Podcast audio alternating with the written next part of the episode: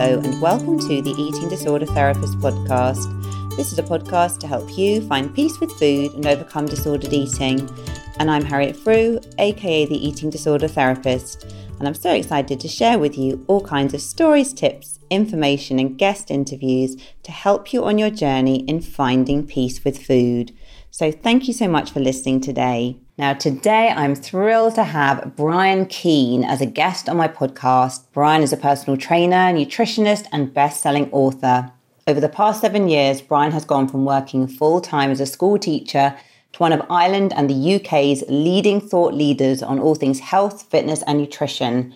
Brian is the author of two best selling books, The Fitness Mindset and Rewire Your Mindset. On top of his ever growing social media platforms with over half a million followers, Brian also hosts one of the world's top health podcasts, which is regularly featured at number one on the iTunes health charts. He has spoken at major wellness events around the world, such as Wellfest Ireland, MeFit Dubai, and was a keynote speaker at Google HQ in Dublin for their 2018 wellness event.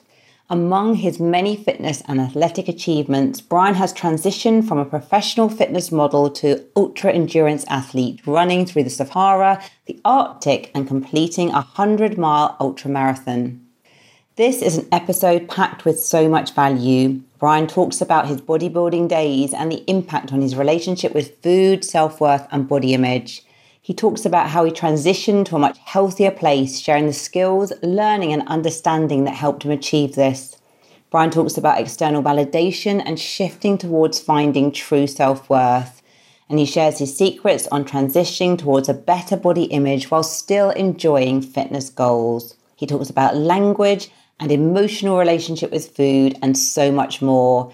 You're going to get so much value from this episode. Let's get to the conversation. Hey, Brian, thank you so much for coming on the podcast today.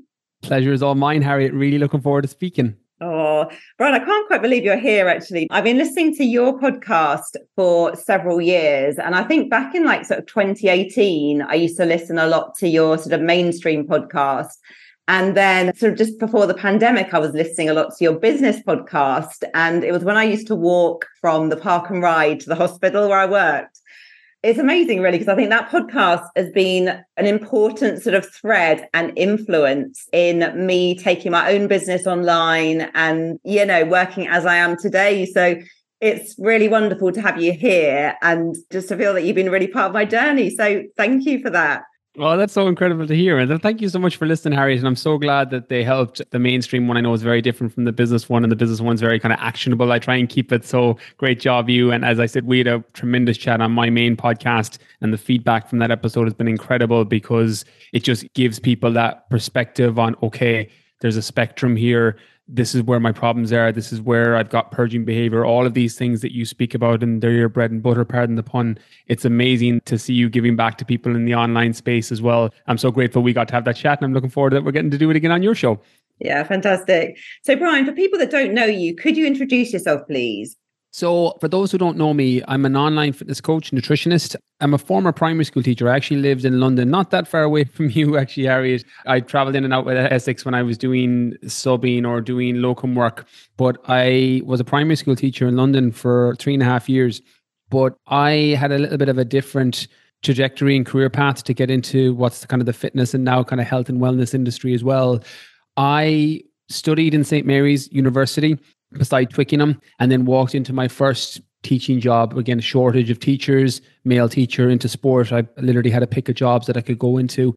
And i picked a school in west london in chiswick and i went into a year three classroom. And i was about 20 minutes into my first ever class in front of 30 students. And i thought i don't want to be a teacher. I don't know what i'm doing here. This isn't the job or the career that i want to do.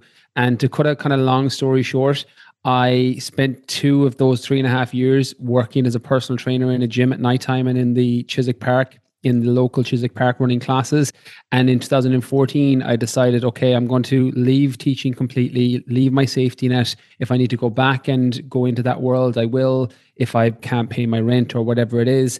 And I moved back home with my mum and dad. My sister gave me a little Toyota Yaris, one of those cars that you'd close the door and all four windows would fall down. but it got me to the gym at that time. And over those six months, not only did I not have to go back teaching, I actually had to bring in other trainers underneath me because I had so many clients coming in and I couldn't actually accommodate all of them at the time. And then in 2016, I moved online about six months, eight months after my daughter was born, just to have a little bit more geographical independence. And then it kind of grew from there. I wrote my first book, The Fitness Mindset, in 2017. That did better than I ever imagined. Spent 16 weeks at the Amazon bestseller list, went bestseller in all the stores in Ireland that it went into. And from there, I was able to grow the podcast that you were on, the Brian Keane podcast, my online programs, BKF Online, where I work with people who are trying to lose weight, lose body fat, change their physical appearance, but do it in a very sustainable way so they can build their own self confidence and have that improved body image with themselves. And again, fast forward to 2023, I now spend my time either doing talks, working with people in programs, having great conversations on podcasts, and then spending time with my family and loved ones and doing all the things I love to do. So I'm in a very blessed and uh, privileged position at the moment. So I'm very grateful for that.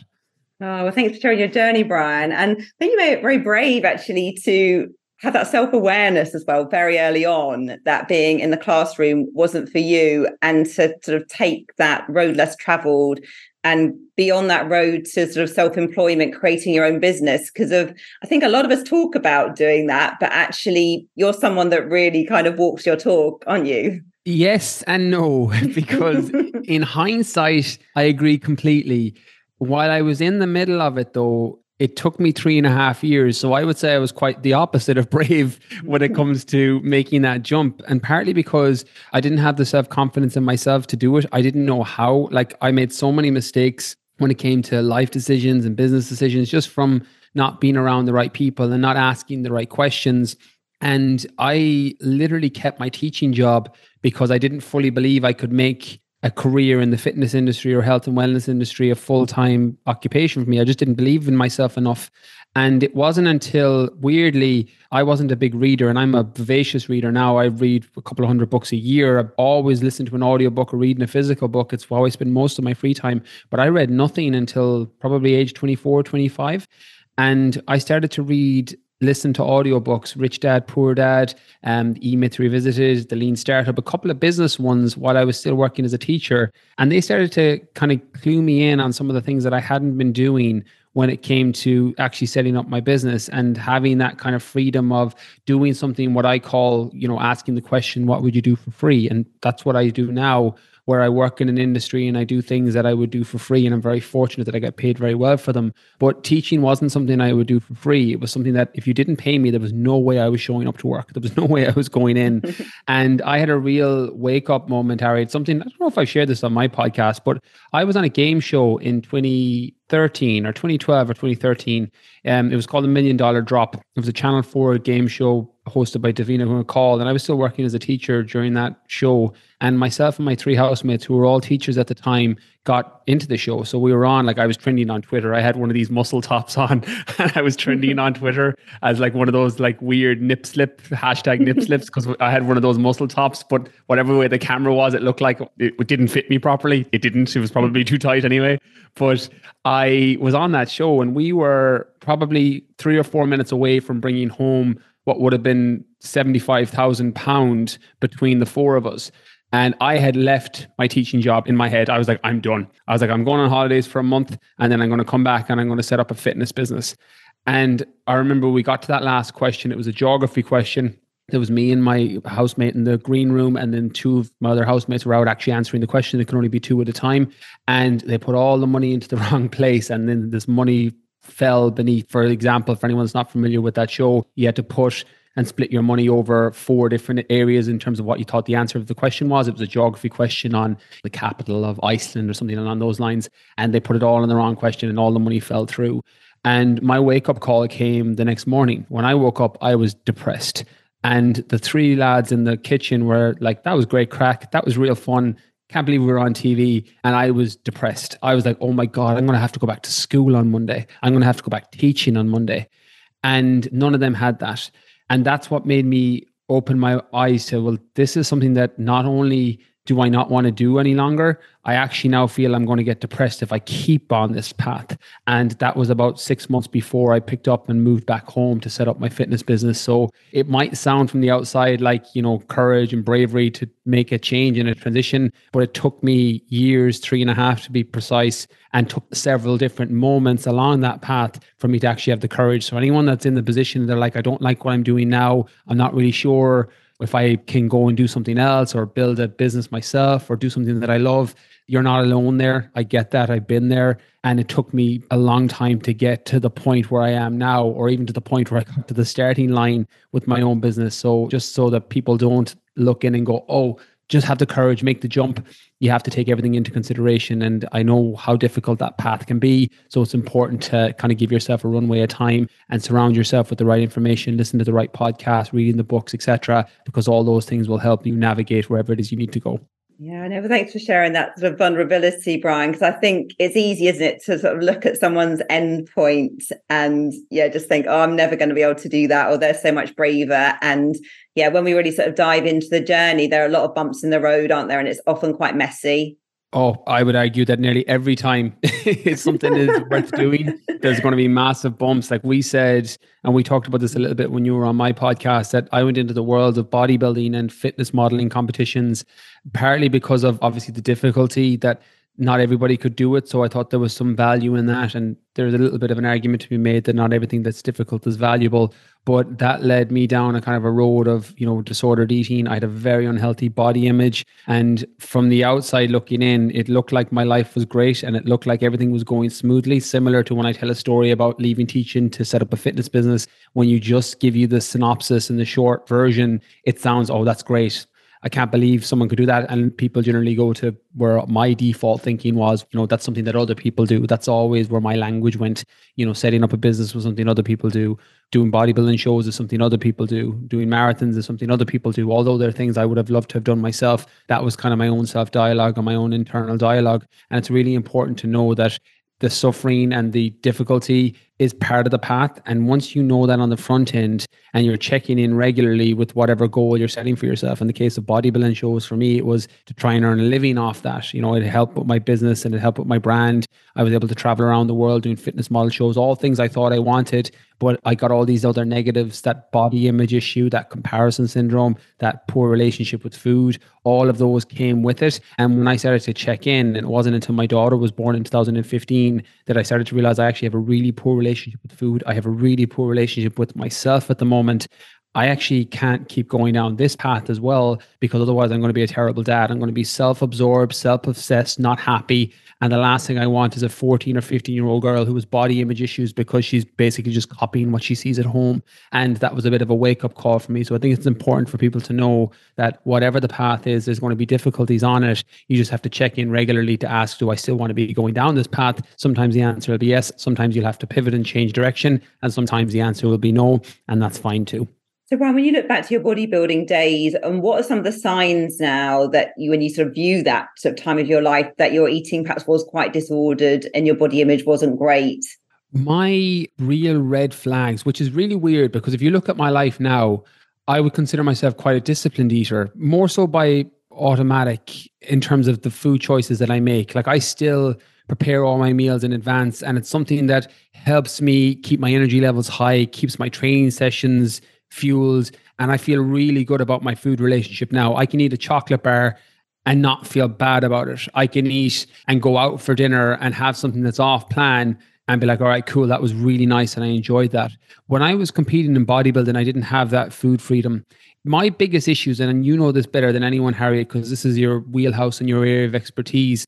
What generally happened to me was I had a very all or nothing approach, meaning that I could diet really strictly. And I did. I would go 6, 12, 18 weeks, chicken, broccoli, and rice and prepare for a bodybuilding show. And I'd be really lean and I'd be muscular. And then if I had a chocolate bar, that could open the floodgates to a weekend binge or a three day binge where I would just be eating nothing but sugar and fat and carbs, ice cream, chocolate, anything I could get my hands on that would normally lend itself to something we discussed on that restrict cycle. My restricting looked like fasting with excessive exercise. So a typical week for me or a typical month for me might be three weeks of, and this sounds so crazy when I think back, but this is literally what my life looked like for about two years.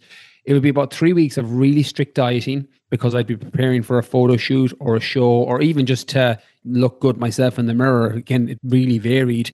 And in a week, I could literally be binging for a week or minimum three days over a weekend. It would normally start on a Friday and it would lead all the way into Sunday evening. And then I'd try and reset on a Monday and I'd fast on a Monday. And then I'd train two or three times that day for possibly three, four hours that day. And then Tuesday would be kind of similar. I wouldn't fast as long, but I'd have a little bit more food. I'd train a couple of times that day. And then by Wednesday or Thursday, I'd feel pretty normal again and I'd be able to go back on plan and then rinse and repeat. And I didn't think there was anything wrong with that. Harriet. That was the problem. Mm. I would have this binge restrict cycle that didn't seem like an issue to me. And it wasn't until I started to get a couple of references from family members and friends about, you know, my sister said it. And I had this real, oh, wow, is this how you see me moment? Where she bought, I think it was Mars bars or ice cream, or it was one of those things that she had to keep in the freezer. And I remember her saying, I'm going to buy them on a Monday and I need to have them gone by a Thursday because if you go on a binge on a Friday, they're all going to be gone. I'm going to have none. And I sat there thinking, what is that how you see me? Mm-hmm. And that was something because you don't see your own life and behavior until somebody else says it and you see it filtered through their lens. And that's what happened to me. I sat there thinking, wow, you're right. I'm not going to touch these on a Monday, Tuesday, Wednesday, or Thursday. That's not my routine. But if I decide I'm going to binge or something happens or I have a piece of chocolate on a Friday, it could be, you know, everything gone, all the chocolate in the house and all her bars would be gone. And that was part and seeds of some of the starting to see that I actually had a problem and that I had an issue and I had a really poor food relationship. And it was grounded in body image for me. I just didn't have the self confidence and all my self worth was tied to how I looked. So as long as I was lean, as long as I was muscular, I felt quite good about myself. But as soon as the weight climbed or body fat climbed, I would, would my self worth would just plummet, and then that would normally lead to turning to food as an escape and turning to food as an outlet and something that would temporarily numb me from that discomfort I was feeling. So I had this whole entanglement of behavior with restricting and purging and then excessive exercise mixed with the negative self talk, mixed in with the poor self worth and the image of the junk values of being too tied to how I looked and being worried about what people would say if my body fat was a little bit higher, realizing that actually this was all internally going on because most people don't really care how you look for the most part. And I had this all muddled up for about 18 months, two years. And it wasn't until I left bodybuilding and I left that world was I able to start to heal from it. And again, heal might sound like not the correct terminology, but it was the language I used at the time because I had identified I had a problem. And then once I pulled myself out of that and I had my own solutions, things I still use to this day when it comes to food relationships and not excessively training, etc., that I can go into if you want. But that's kind of how that journey looks for me over a space of about two years. And looking back, Brian, what do you think made you vulnerable to falling into that cycle? Because I think we're all vulnerable, aren't we, in this culture? You know, leanness, thinness, how you look it's hugely kind of validated. Social media i mean it's obviously worse now than perhaps it was back then when you were so in the depths of things but i'm sure it still had a presence. But when you sort of look back on your life where do you think those kind of roots of that low self-worth sort of originated? And i know it's a big question. Two answers and it's weird because they both are on very opposite ends of a spectrum. Probably the first and the rooted a lot of us you know if you bring in dissect enough things and I've gone to enough therapy at this point to know that a lot of your issues can be rooted in childhood and I just had those emotional issues I didn't have the confidence I didn't have the self-worth I had very low self-esteem and outside of sport which is the only area of my life that I excelled in up until probably my early 20s I didn't have anywhere else. I was very confident within sport. You put me onto a football field or you put me onto a sports field and I transformed. I was a different person. But you take me off that I didn't have that confidence. So I had very domain specific confidence when it came to my own self confidence and self esteem, but I didn't have it off the pitch. And that led to me looking for external things like physically transforming my body to feel confidence within myself. And it's weird because lifting weights and going to the gym can give you an awful lot of confidence in the beginning And if you don't fall down a negative path like I did, which I'll go into in a minute, it can be really useful and it can be a tool for helping you build up that self confidence. Where it becomes a problem is in its excessiveness. So when I started to go into bodybuilding, I actually had a decent relationship with food, a decent relationship with my body composition before I competed. And when I went into the world of competing in bodybuilding and fitness modeling, instantly my comparison bar changed. I wasn't comparing myself against the person down the street or the other person in the gym. I was comparing myself against the guy from Spain or from Venice Beach or from New York who was bigger than me or who was leaner than me. And that excessive I think it's an expansion of our social comparison is the correct social terminology that you're comparing yourself against these other people because you're seeing them on social media. For me, it was Instagram at the time.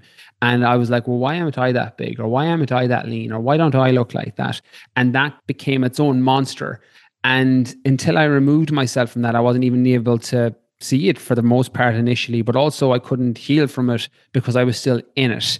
And that was a little bit of a counterpunch or a counterbalance on both sides. There was a little bit there from years of just not feeling confident from the general story, Harriet, doing poorly mm. in school, not having a lot of positive reinforcement at home, like not really having a good male role model in my early life, things along those lines that all led to me not feeling super secure in teenage years and in early 20s. And then when I started to kind of get a grasp on that and get better with that, I went into the world of body competitions and bodybuilding competitions and shows, and it nearly reset back to zero. And it was that kind of perfect storm of negative things that led me down that path. Now, when I say how bad I was or how that was, I didn't think there was a problem at the time. It wasn't one of those things that I looked at the time and went, wow, I have a real problem. I didn't recognize it at all for years, for probably 18 months. And then when I started to see actually this isn't normal behavior. This isn't how most people, they don't need to walk by every mirror and pull up their top to see how lean they are.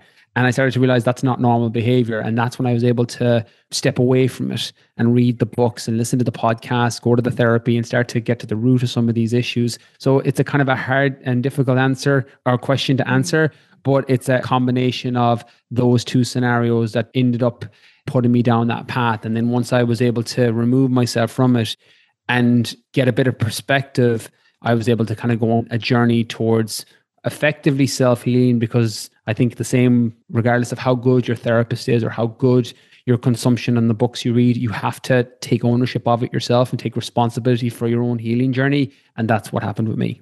You mentioned quite a few things there that helped you transition to the sort of more healthy, healed place, you know, like leaving that environment where you were sort of like constantly being triggered, talked about going to therapy, like reading books, you know, taking more personal responsibility. Can you sort of just sort of elaborate a little bit more sort of on that journey? Because I guess it's quite intense, isn't it? I think the healing journey. We need to really sort of almost do a 360, perhaps in terms of how we've been living our lives. It's exciting, but it's also hard a couple of things helped me more than anything else because you're right. It's such a wide ranging topic in terms of the things that could potentially help somebody. But for me, there was two things and possibly three that helped above all others. One was I switched my training goals to performance versus aesthetics. And that's a very simple transition. But tell me what, you know, it's the old mindset philosophy. I think it's from Napoleon's Hill, Think and Grow Rich. You know, tell me what you focus on. I'll tell you what will expand. And instead of going into the gym to look better, I went in to perform. So I started to go in and focus on the weight I was lifting and trying to get stronger, or how fast I could run, or how quickly I could complete a circuit based CrossFit workout. So that switch in focus of training straight away helped me focus my attention in something that I was doing every single day, five days a week minimum training into something that was more supportive. So I stopped looking in the mirror at how big my chest was or how big my legs were, how lean I was. I was like, okay, what was my time on my CrossFit today? Or what was my time on my run? Or how much weight did I bench press or squat today? So that helped me tremendously. The second thing that helped me was education around food. And this is going to sound really weird because I'm a certified nutritionist, sports nutritionist in particular. So I had a very good grounding in nutritional science. But what I didn't understand was the behavioral aspect around food, something that, again, still outside my wheelhouse. This is where you focus, Harriet. But something that I didn't understand was I understood the science. I understood that fat and every gram of fat has nine kilocalories per gram, and every gram of carbohydrate and protein is four kilocalories per gram. And you need X amount to fuel workouts and replenish glycogen and all of this. I knew all the science. But what I didn't understand was how you could eat a chocolate bar and how one would turn into 10. What I didn't understand was when I would feel lonely or depressed or not inspired on what I was doing daily, that I would turn to food as a way to make myself feel better. They were things that I just had blind spots around. And once I started to bring more awareness to them, and I would do a check in, something I put in my last book, The Keane Edge, about emotional eating versus physical hunger was, you know, checking in. If your physical hunger is normally in your stomach and it's slow and steady and gradual, whereas emotional hunger is normally very fast and it's normally above your neck in your head. And once I would do that check in, I'd go, okay, well, actually, I'm feeling really sad now, or I'm feeling unmotivated now, or I'm feeling lonely now. I don't need food. If I'm feeling lonely, I need to go visit a friend or a family member or I need to go play with my daughter or go do something that's deep time with her. If I'm feeling sad, I need to ask, okay, well, what's going on in my life? You know, who's left, or did someone pass away, or did something bad happen that I'm feeling this sadness? Or if I was feeling unmotivated, what is it that I'm doing in my daily life that I'm not feeling inspired by? So that's why I set goals for races that I do, or books that I'm writing, or guests that I get to speak to on the podcast, things that inspire and motivate me. So instead of now turning to food, I would look at alternative solutions to those emotions that I was feeling. Those two things, probably more than anything, switching up my training goals to performance versus aesthetics and look and body composition, and bringing more awareness to the emotional feelings that I had and not using food as a way to soothe that, were probably the two things that helped more than anything else.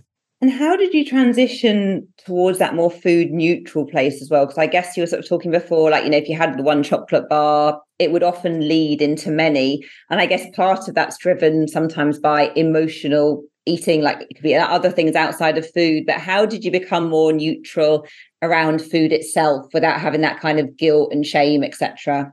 Interesting and a really good question, Harriet, because logically I knew from my background that one Mars bar doesn't make you fat, same way as one salad doesn't make you skinny and lean. It's what you do consecutively with your food that's important. So I logically knew that.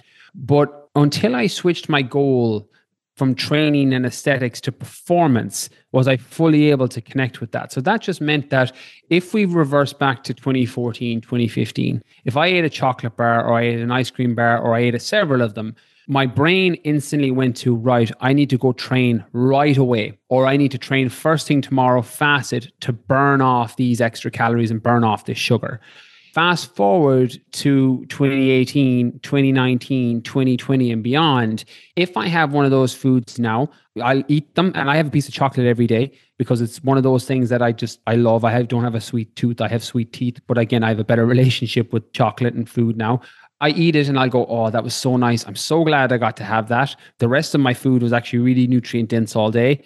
And it'll give me extra fuel for my workout tomorrow. So I might be able to hit a PB or I might be able to train even harder. So it's a slight difference, but the relationship to it for me, and I can only speak anecdotally from personal experience, is completely different. One felt like I was a slave to the food, meaning that I had it, I consumed it, I had guilt, I had shame, I need to burn this off as soon as possible.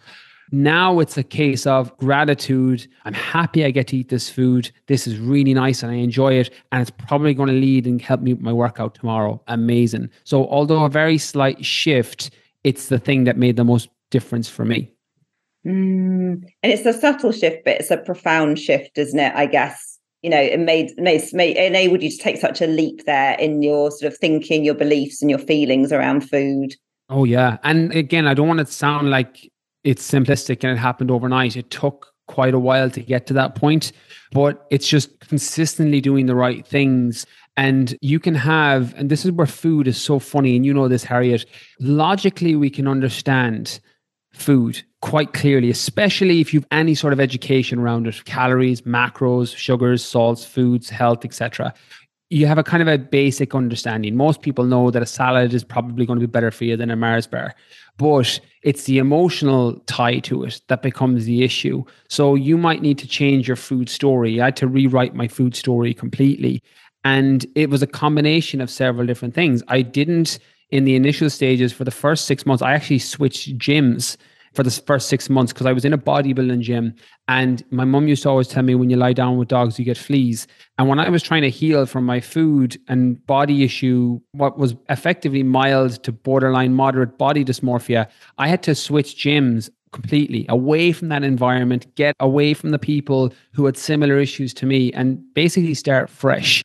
And that was the initial stage. It got me from zero to one. And then after that, it was not consuming the podcast and the books from people who had the same problem as me. I've unfollowed, I'd say 80% of the accounts I was following online because I was following all the fitness models and other bodybuilders, people who, again, not everyone that's in bodybuilding or fitness model has an issue with body dysmorphia or a poor eating relationship. Again, that's such a subjective thing, and it's not for me to put on anybody else. But I had to unfollow all of that because I didn't need to be consuming information that was only making me question what I was doing because it can be the problem with bodybuilding and fitness industry to a degree. It's why I consider myself more in the health and wellness industry now, is we glorify that that it's what's called a cheat meal or a cheat day or whatever it is. That's glorification of a binge restrict eating cycle. And that was something that because you're in that world it's seen as normal. And that's the problem with normal. Like the more you're exposed to something the more normal it is. If you grow up in a traumatic household that's normal to you. It's just not normal to 95% of people. And it's similar if you're in that environment with bodybuilding and fitness modeling the binge restrict cycle, the excessive overtraining, all of those things are normal in that space. So I had to remove myself from that completely. And there was about six months there where I kept getting a pull to follow these profiles online or go back into that old gym. And then once you kind of go from zero to one and over that initial hump, it gets easier because you can start to see it for what it is. It's an echo chamber that you're in, and your thoughts become the thoughts of everybody else that you're around. It's you're the average of the five people you spend the most time with, if we're going off a Jim Rohn famous quote. And that's effectively how I removed myself from that. And that was probably the best and definitely the most supportive decision I made in the early stages because then you can start to see how you were because you see it in others. It mirrors other people's behaviors mirror back to you. And you're like, oh, wow, that's how I used to think. That's how I used to be. And you can have that detachment from it and that removal from it where you can make more positive life choices, such as who you follow on social, where you spend your time, where you focus your attention with your training or with your food. And then once you do that consecutively over time, it gets easier. Like I would say, as of now, age 35 in 2023, I have a very good relationship with food, a very good relationship with my body image, even to the point now that I can share this story. I couldn't share the story in the healing process. You can only share it when you're out the other side, in my opinion and I can support people in programs. I can support people who follow me online because I've lived it and I've came through it and out the other side. And now I feel like it's, you know, your mess becomes your message. Now it's about sharing it back for those who feel stuck and who are in the middle of it, who feel like they can't get out to show you that these are some of the things that might help you if you want to try it out or experiment with it alongside all the great advice that you offer, Harriet, because there's tools there that are going to work for different people. It's just about finding what's going to work for you. Mm. Yeah, I think so helpful to hear actually almost just how radical you had to be in changing your environment, changing who you were hanging out with, changing the content you were following. Because I think so commonly in life, we're trying to make changes, aren't we? But we're still surrounding ourselves with the old environment. And then we're wondering in a way why we're struggling so much because we're kind of so ambivalent then and like pulling ourselves in different directions. And no wonder we're struggling so much.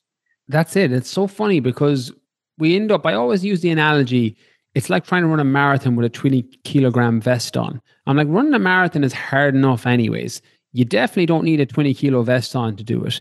And being in an environment that's unsupportive to something that you're looking to change or achieve is like wearing that vest. Sometimes you just need to remove yourself from that environment, remove yourself from those people, and you make what is already a difficult process just easier and more attainable for yourself. So obviously, when you're in that bodybuilding world, you in the habit of very much like looking in the mirror, like checking your abs, body checking a lot of times a day. And I'm imagining to begin with, even though you're like changing your environment, every time you walk past the mirror, you're probably still a bit pulled, aren't you? And like thinking, oh, just a little sneaky look. How did you sort of really reduce that body checking in that radical way? You know, I know you were focusing on those performance goals, but is that what really helped? Or is there anything else? I'm just thinking for anyone listening who's like doing this multiple checking every day. Yeah, I had to realign my value system completely. I had what I call junk values. So, junk values meaning that I had so much of my self worth tied to how I looked. And I didn't get the full wake up call on this until I started to do really well in business. In 2015, 2016 were my first most successful years in business because I transitioned online. I had a couple of programs that did really, really well, and I had a very successful financial year. And I started to tie a lot of my self worth to how much I was making. I found myself looking at other people and wondering, well, how much are they making? Or looking at other people I was speaking to and be like, hmm, I wonder what, how much they earn this year. And it was the same thing. It was just I changed it from how I looked and how other people were looking to how much I was earning and how much other people were earning. And I realized that I was doing the exact same patterns. I was following the exact same behaviors. I just channeled it into a different direction. And that's when I got that internal kind of thought that, wow, you have a massive junk value here. I had Dr. John Demartini on my podcast talking about values in his book, I think The Value Factor or something along those lines, that just kind of opened my eyes to, I've got junk values here.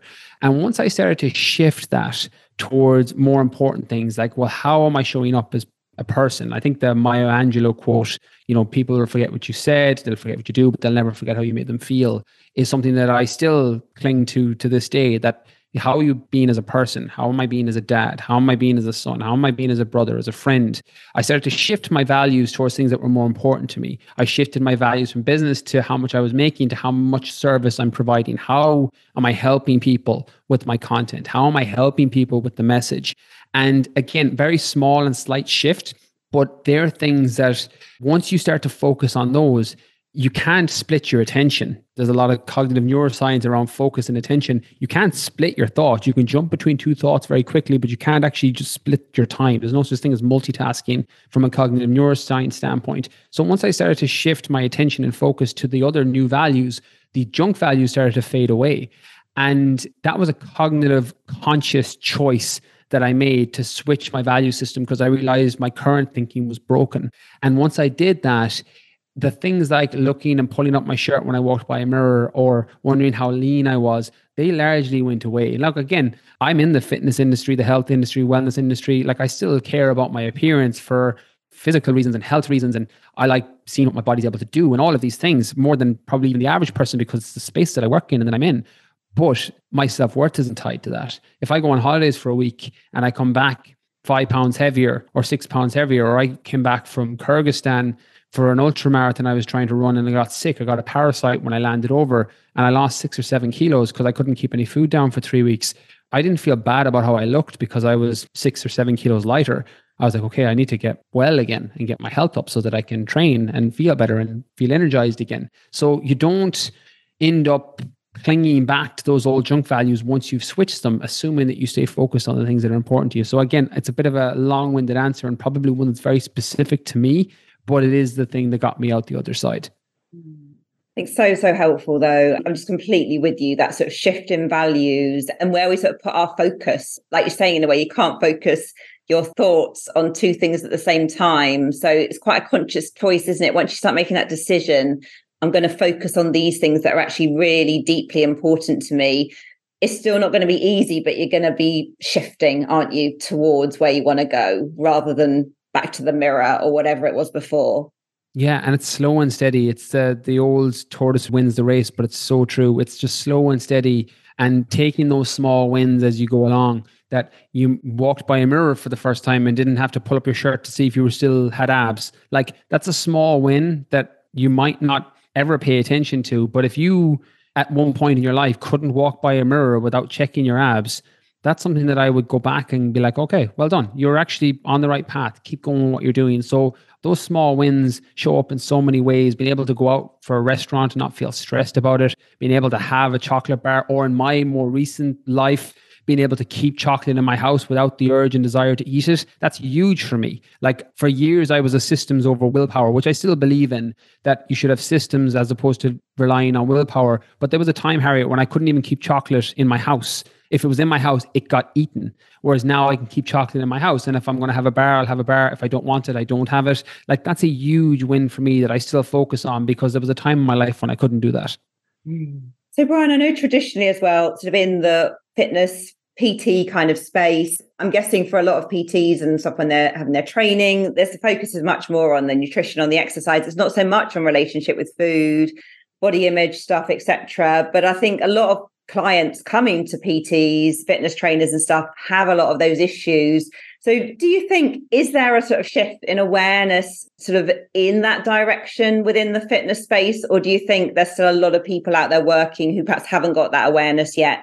It's interesting because I've seen it from all sides, Harriet. I think we all can it's called a false consensus bias where we end up projecting the way that we think and feel onto everybody else and assume that everybody else thinks the same way and when it comes to the fitness industry there's people who will come to me or come to another personal trainer or another online coach who seriously has an issue with their food relationship and they have just zero awareness around it there's others who will know they've got a problem with, say, food relationship, but they just don't really know how to fix it, or else they need to know how to fix it, but they need the accountability. But there's also a portion of people who just want to be leaner, who just want to lose weight, who actually have a perfectly healthy food relationship, but they're just overweight or they want to lose body fat. And I think it's really important from the professional side for the personal trainer to know that not everybody that wants to lose weight or get lean has an issue with food. Some don't, some are perfectly fine. But there is a chunk of people who have a serious issue with food who aren't even aware of it yet. And part of your responsibility as a coach is to try and bring some of that awareness to it. And also, I'm the first to say that you shouldn't work with everybody that comes to you. For example, somebody comes to me with serious eating disorder, I'm going to send them to you, Harriet, or I'm going to send them somewhere else because that's not my area of specialty. I can speak to disordered eating, I can speak to improving food relationship. That's where I special or it's an area of expertise for me but I can't speak to somebody with a serious eating disorder. That's not my scope of practice or my area of expertise or my circle of competence. So I think from a professional standpoint, it's important to understand who it is that you can help. And then from the consumer standpoint or the client standpoint, addressing who it is or asking and identifying who it is that can help you because you might want to get leaner and lose body fat. But actually, the thing that will give you the most benefit is healing your food relationship. Because if you can do that, your quality of life will be higher. You won't be binging. You won't be restricting. You'll lose body fat by proxy of not falling into that poor behavioral patterns. That's what's going to serve you ultimately over time. So it's a little bit of a tricky one to answer. But I think it's important to know that there's a wide range of people, all the way from unawareness around food relationship to awareness and not sure how to fix it or the accountability issue to people who just want to change body composition or hit a performance goal who actually have a perfectly healthy relationship with food and it's not something they need to fix. And they're going to be a lot more straightforward because you just put them on a nutritional plan with foods that they enjoy and they're not going to do any damage to that food relationship. Yeah, but there's so much nuance in it all, isn't there? Really, and I think like as professionals, we can get in our bit echo cha- in our own echo chamber a bit, can't we? And mm. project, you know, sort of speaking for myself, really, you know, project some of our stuff onto people. And I guess it's a real skill, isn't it? Really, I think as professionals, when we're working with someone in a way to, to be able to sort of like tease apart all those different elements, really, and really identify, can I help this person? Are they right for me, or do I need to sort of send them to somewhere more appropriate or whatever? Yeah, and the thing is, it gets easier with time as a professional too, because you get that. I think Matt Gladwell talks about this in his book Blink, that you get this intuition as a coach and as a trainer, and the more people you work with, like I can talk to somebody, and within thirty seconds, I can tell if they've got a terrible relationship with food, or I can tell if they've got just a really poor eating behavior pattern, and they're actually fine with their food relationship. They just got really bad habits because you end up working with hundreds of people, thousands of people. You see these common patterns, and then within a minute of speaking to somebody or chatting to them online, you can see, well, actually, this is where the problem is and how to fix it. So it definitely gets easier the longer you're in it. But it's important for those who are listening to know that there's, I always think, square pegs into square holes. There's going to be a coach, a trainer, a therapist, somebody out there who can help you. It's your job to identify the right person and then potentially work with them. And then I say, go all in with that person. If you've done your due diligence and you think, okay, it's Harriet or it's Brian or it's someone else who's going to be able to help me, listen to that person. You also don't want to have this, you know, I'm working with Harriet or Brian or somebody else, and then you're taking advice from all these other people. That's just going to confuse you and that's going to make the situation probably worse. Definitely, you'll be out of pocket and frustrated with it. So, I would say, whenever you bought into somebody financially, but more so mentally and emotionally, make sure you listen to that person because if you've identified they're the one that can help you, I would go and make sure that they're the person that you're taking the advice from. Sounds very obvious, but from nearly 11 years of working in the industry now, it's not always something that people do. So, Brian, where can people find you if they would like to get in touch, find out about your sort of online courses, the work you do? And also, do you have anything sort of up and coming that you wanted to share with the audience? Oh, thanks so much, Harriet. Yeah. So my podcast, the Brian Keane podcast, that's my kind of flagship foundation. It's my favorite thing that I do. We had a great episode when you were on talking all the great content around the purging behaviors and binge restrict cycles in that game, the guilt, shame that people have with food. I know my audience got so much value from it. So my podcast, but I'm on all the channels. Instagram is probably the next best place to get me. Brian underscore Keane underscore fitness. And I try and put out fitness workouts, nutrition workouts. And then I've got my books that are on Amazon, the fitness mindset, rewire your mindset, the Keane Edge. Some of the things I've touched on in today's podcast are from that. It's where I kind of get clarity on my thoughts is how when I'm writing books and then I'm able to kind of express it a little bit better on podcasts. But yeah, I'm on everything and I've got a whole host of resources that can potentially help people. So anyone that wants to check them out, just pop me into Google and hopefully uh, you'll find something there that'll support you. Okay, fantastic, Brian. Well, I shall make sure all of those details go in the show notes. So, Brian, I'd just like to really just thank you so much for coming on the podcast today. And um, I think just again, like so much value. I think you have a fantastic skill being able to explain quite complex things in a very simple way and you're a great storyteller so i think the audience are going to get so much value so really appreciate your time and you being here uh, pleasure is all mine. Thank you so much, Harriet, and keep doing what you're doing. I know it's helping so many people in such a meaningful way because of their struggles. So, really, really happy to hear the podcast is going so well. And thank you so much again for bringing me on. Thank you. So, I hope you enjoyed this conversation just as much as I did do go and check out all of Brian's info in the show notes. And you might also want to listen to the podcast episode where I went onto Brian's podcast earlier this year, also linked in the show notes. If you haven't got your ticket for our transformational event coming up on Saturday, the 30th of September, online, inspiring prevention of eating disorders and body image issues, do make sure you go to the link in the show notes or to my Instagram bio. If you're not following me already on Instagram, do seek me out, the eating disorder therapist underscore. And for further support with your relationship with food, do go to the eatingdisordertherapist.co.uk. And if you enjoy this podcast, I would be so grateful if you'd follow, rate, and review as it helps it reach so many more listeners. Thank you so much for listening today, and I look forward to sharing another podcast episode with you very soon.